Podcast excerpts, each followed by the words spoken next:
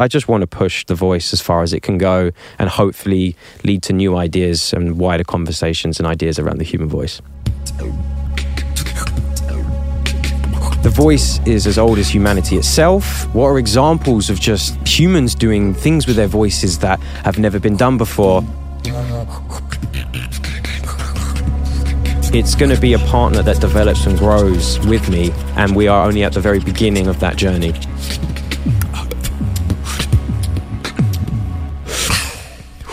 You're listening to the sound of one man, using no instruments other than his voice. That man is Harry Yeff, who goes by the stage name Reeps One. A two-time UK beatbox champion, Yeff has racked up over 100 million views of his performances and has collaborated with folks like Blur's Damon Albarn and Faith No More singer Mike Patton. On his own, Reeps One has serenaded fans around the world with concert-length sets of his virtuosic beatboxing. Fundamentally, like, I wanted to make people forget about their day-to-day when I performed. I'd stand in front of X number of people and you'd have several thousand people dancing to my voice. At one performance, he caught the attention of Sophie Scott, a professor at University College of London who studies the cognitive neuroscience of voices, speech, and laughter. As she later recounted in a TED Talk, now, in traditional phonetics, what we're told is that we use this vocal tract to make sounds. We make one sound at a time, and then we kind of shape that. And Harry, Reeps One, he can make at least three sounds simultaneously. And theoretically, you're not supposed to be able to do that. Nobody's told the beatboxers. And I'm wondering, when we look at beatboxing, if it doesn't suggest to us a whole other role for the human voice, which is as a musical instrument. That might be entirely why we have it that way. Maybe beatboxing is telling us a lot more about why we can talk at all, why our voices sound the way we do.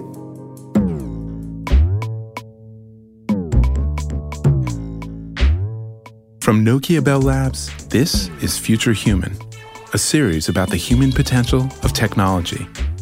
On this episode, we're taking a deep dive with Reeps One, chess aficionado, visual artist, world-famous beatboxer, and scientific anomaly, as he takes on his most intriguing collaboration to date, with himself. This is episode 18, Reeps One meets Reeps Two.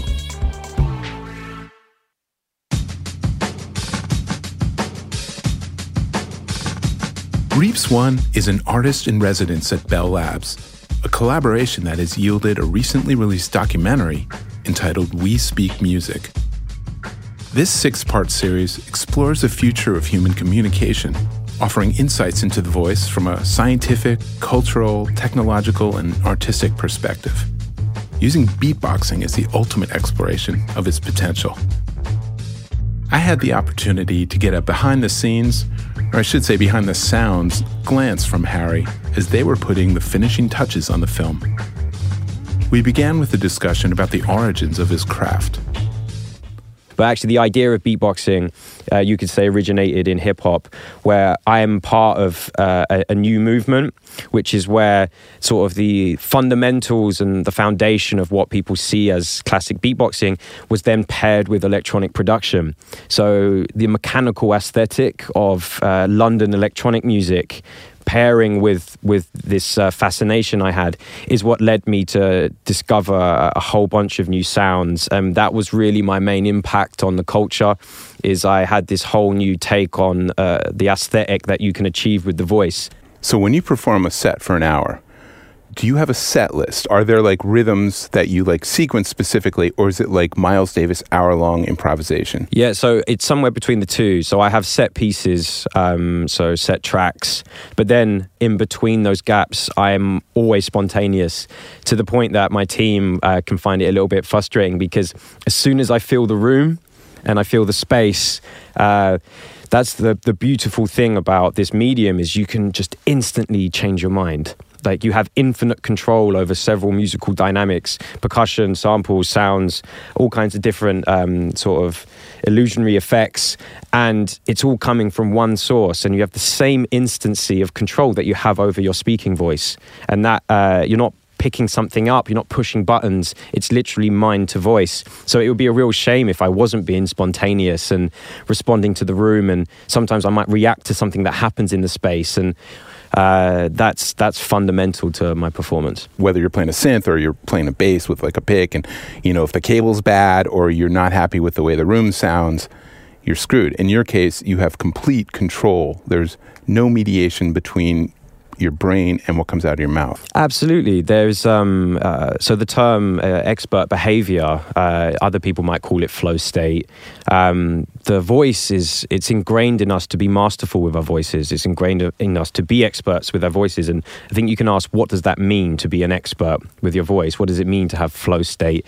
And that really comes down to the fact that in our day-to-day, if you're having a conversation with someone, there's this abstract collection of intentions and thoughts, and it manifests as articulate expression, and we're talking now, I've not planned this, and it all makes sense.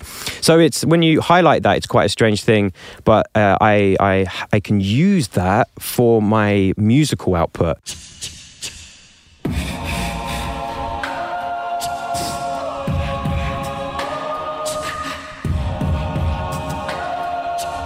When did you discover and start to develop your skill for this? At what age?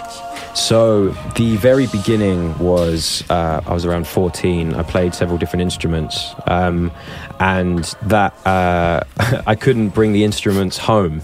I had to leave them there. And they're at school? Yeah, at school. So I have an obsessive focus. If I find something I love, like I really wear it. It becomes a real part of me. And the fact that I had to leave the instruments at home meant that I started speaking the recitals, and I was speaking the music theory. So I was speaking melodies, speaking percussion. And I was able to actually internalize music theory through just speaking. And that was the big, one of the first eureka moments for me, is that the voice is an internalization tool. So I was able to not just learn the pieces, but I started thinking, oh, like writing, oh, that would be interesting. Just these simple, using normal speech to compose and write. And that really was the very beginning. And the natural progression was, I actually remember the very moment that I thought, why does a drum sound like a drum? Oh, what is that? And what started out as maybe like duck, duck, gat, gat became... And there was this hyper precision of actually trying to create the acoustic quality of the sounds you'd be making, just because at that point, I just wanted to make music all the time. Growing up in an artistic family in London, Harry was encouraged to pursue multiple avenues, an approach he maintains to this day. So what came first for you? Was it the beatboxing, the music making as a kid, and then the visual art? Did that come sort of second, or did they develop together? They very much developed in parallel. My dad's quite a prolific painter, and I always had this back and forth between music and art. I think one of the key things is to play your talents off of each other to keep yourself inspired. I think that's a very fundamental thing. I was also, my three things have always been music, art, and chess. I didn't know that. So yeah, I was a tournament chess player growing up, which is a massive contrast to sort of where I grew up and the environment. So in the week, I was like making music and performing, and then on some weekends I was off like playing chess tournaments. But the thing I always called it, like a Tenenbaum from the film, like, Royal Tenenbaum. Yeah, it's a strange sort of triangulation, moving between those things is what really kept me inspired. And a lot of people say that the way I compose my drawings has a similar sort of structure to my music, and I'm sure there is a massive connection between the two.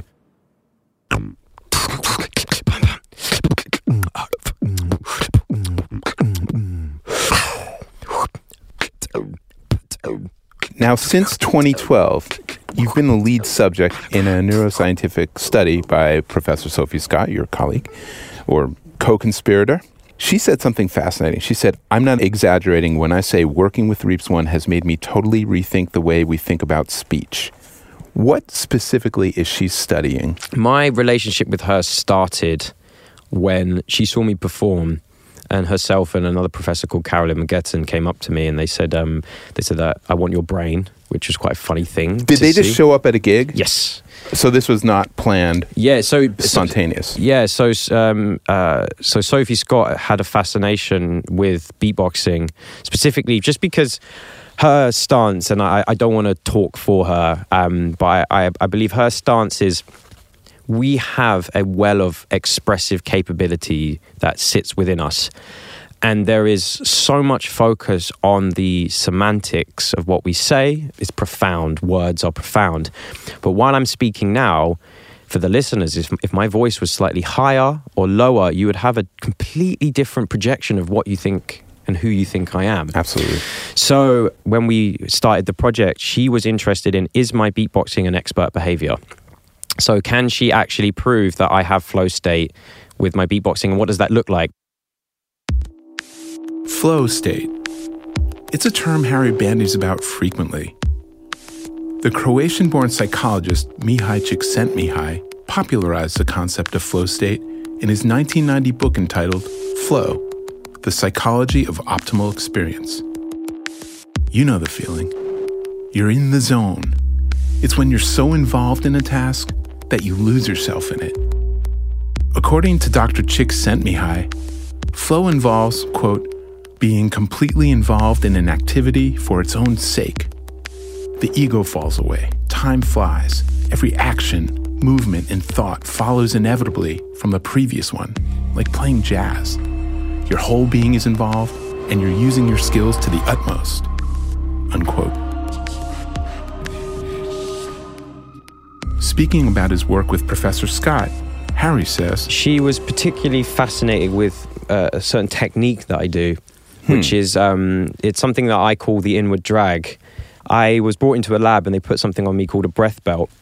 So she puts a belt around my diaphragm and it just reads the movement. That's visualized. So what you see on the projection on the screen is when I breathe in, the line goes up. And when I breathe out, the line goes down. So normally you get these very smooth hills, things like it's very calm. But with this this specific technique called the inward drag... is that your specific technique? That's my technique. So it's my contribution to the human anatomy. But yeah, I have one of the fastest readings of the human diaphragm on record. So normally I give a talk and we play a clip, but I'll give a small demonstration. So hopefully it sounds okay over the microphone. And... disclaimer, this is not the most musical thing, but it has a purpose.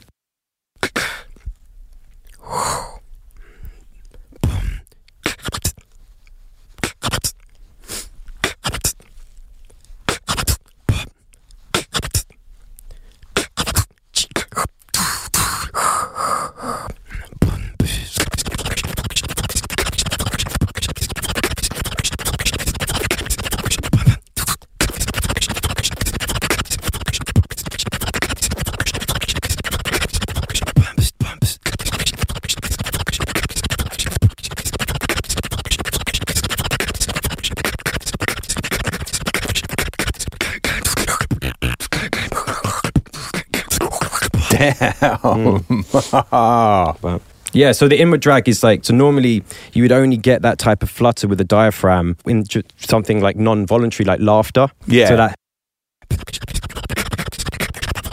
and what Sophie mentions in the documentary is your diaphragm is actually quite a large mass. It's a big thing in the body. So you don't normally get that type of sort of velocity. And for me, at the time, it's a musical tool. You can use that as a mechanism to support and do loads of like complicated patterns.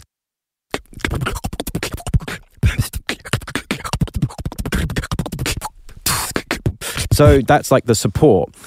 But that specific technique, it's not a use of the voice that's really happened before. In a nutshell, we found that when I performed, there was something called a hyperactive localized activity. When I saw the scans of the controls, I was actually upset because what it looks like is they have all of this firing all around the mind and there's all these different aspects of process being triggered. But what that actually represents is what we all feel when we start a new skill is we're exploring There's this undefined process of shifting and changing of intention. But when you've spent, the crude number is 10,000 hours, what happens is you achieve something called a hyperactive localized activity. So when you're speaking, as I mentioned, is a form of expert behavior. They proved that my beatboxing is a form of expert behavior.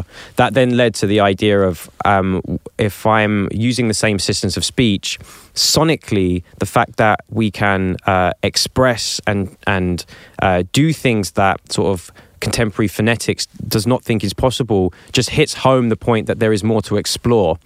And the ideas around the voice as an interface, it's a really fascinating subject, is what kind of impact it has on our day-to-day lives to be more expressive with the voice. And she uses me as a mechanism to show that there is more to be discovered, and I'm very proud to be that person. There's some amazing footage of you sliding into the MRI and beatboxing inside of it. Does the context of that and the sort of clinical nature of that, do you think that impacts your thought process and your performance? Yeah, I have, I really don't understand. A lot of people feel that you can't, by deconstructing something, you lose its like visceral content, that it can't kind of inform the artistic, true sort of journey to have such an insight. For example, my dad really didn't like me going into the scanner because he felt that that type of process should not be sort of understood, which I understand is quite a classic sort of dad thing to say. Well, artist dad. Yeah, absolutely, absolutely. So, which is, it was quite poetic. I like that. But yeah, it gave me a structure of discipline. It made me realize whenever I pick up a new skill, and even when I'm practicing an individual sound, there is a process to communicating with yourself. The repetition and rehearsal, I know the type of effect it has on my mind. And I think over time, I now have a goal that type of fluency is that, and being mindful, holding something in your mind and really having a clear arrow of intention, how you're practicing, being mindful of your progress, knowing how that affects the mind in what you could say quite a clinical way, has just informed my artistic practice. It's impacted many other aspects of my creative output. And I just think it's exciting. It's not like explaining a joke. It has a real purpose, and when I share that process with people, it makes sense. That's the purpose of this type of investigation. Yes, I've used it to do something crazy with my voice, and it's helped me progress in that way. But actually, there's something in that for everybody in the way when we're learning what we're working towards and what our sort of creative process should result in, or any discipline, any learning, anything. Do you think being in that study has led to now what you're doing with Bell Labs? Is there sort of a through line, and you're really taking this seriously as like an investigative research opportunity and collaboration? I think one of the main subjects that I'm really fascinating is this concept of the voice as an interface. So right now, we are in the age of assistance. There are so many tools out there that we use our voice to interact with. And the idea is, what does it mean to express with our voice, and how can that be extended to now communicate with not just other people, but tools? So there is no such thing as true AI. That's a big statement, and I said it. And what I mean by that is what we actually have is augmented intelligence. These are all human-initiated tools that are, and there is no autonomous, true self-fulfilling technology. And I am very much willing to debate that. But the main point is how can we create these tools that amplify the aspects of us that we want to interact with more? So how can I build a tool which allows me to interact with my creativity in a way that I never could? There's a few points in the story where we really focus in on how exploring in this way can really, really help people, not just artists, right. People. We Speak Music culminates with Harry, inspired by his journey and the pioneering work of Nokia Bell Labs, utilizing a sophisticated deep learning artificial intelligence system that he's trained to deliver a first-of-its-kind duet. They perform in Bell Labs' anechoic chamber, which, as those of you who listened to episode 2 of this podcast know, is one of the quietest rooms in the world. Their piece is entitled Second Self, Human and Machine. What I'm really fascinated by was watching you watch your AI twin start to learn how to beatbox, and your collaborator CJ. Yeah, CJ talking about how, you know, they needed like rhythmic templates to make sense of the noise. But right in front of us, we're hearing the sounds start to develop. It's almost like coming out of the static, you start to hear this. Yeah, it's I'm still struggling to truly explain it without showing someone, but the sort of the use of a neural network to take someone's stylistic essence, I think the simpler way of like displaying it is that you take an hour of me speaking, right, and we feed it to this, we use this technique, and it starts speaking as me. It's me speaking. It's not English. It does not understand English. It's these phrases and fully formed words that I have never said. That's when you get into the place that I think is extremely exciting, but because of certain narratives, people have a knee-jerk reaction to it. And it's this idea of something can create as me, that I am not directly involved. I'm not making the decisions, the exact decisions that this thing is creating with, but I can send it in a direction and it can inspire me. So this tool, after it generating speech, I then started feeding it vocal patterns, me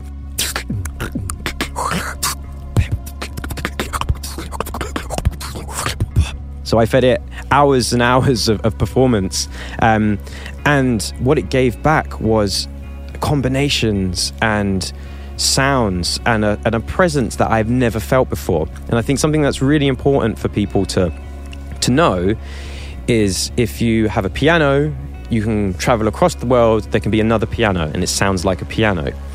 Everyone's voice in many ways is like a fingerprint. It's their unique calibration, right, of their anatomy and their structure. I have only ever experienced one of me. So in what is this other? And the feeling of it's not another person, but I'm not involved in it. This in-between space is extremely exciting. I like the concept, a phrase I use is a pet self. So I've designed a pet self that I can interact with and be inspired by. And I think that's wholesome. I think that's beautiful. I've spent my whole life trying to sound like a machine, and now a machine is trying to sound like me.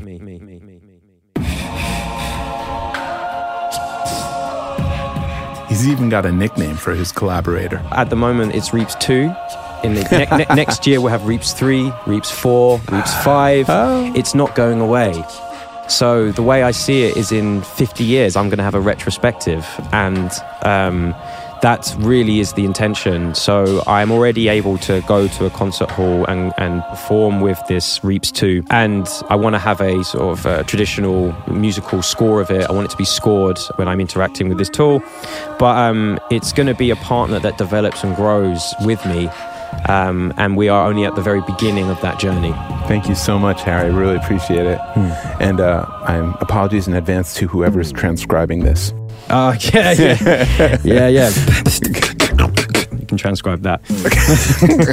Yeah. Cool. Thank you, man.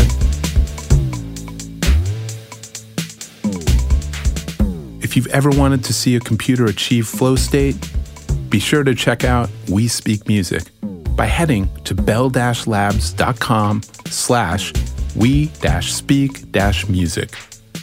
For more information about the topics discussed today, please check out our show notes. And if you like this episode of Future Human, please consider subscribing wherever you get your podcasts. Also, feel free to leave a review at Apple Podcasts. It helps people find the show. Future Human is a production of Nokia Bell Labs. This episode was written and produced by me, Sandy Smallins, for Audiation.fm. It was recorded and mixed at The Loft in Bronxville, New York, by Matt Noble, who also composed the theme music with me. Audiation.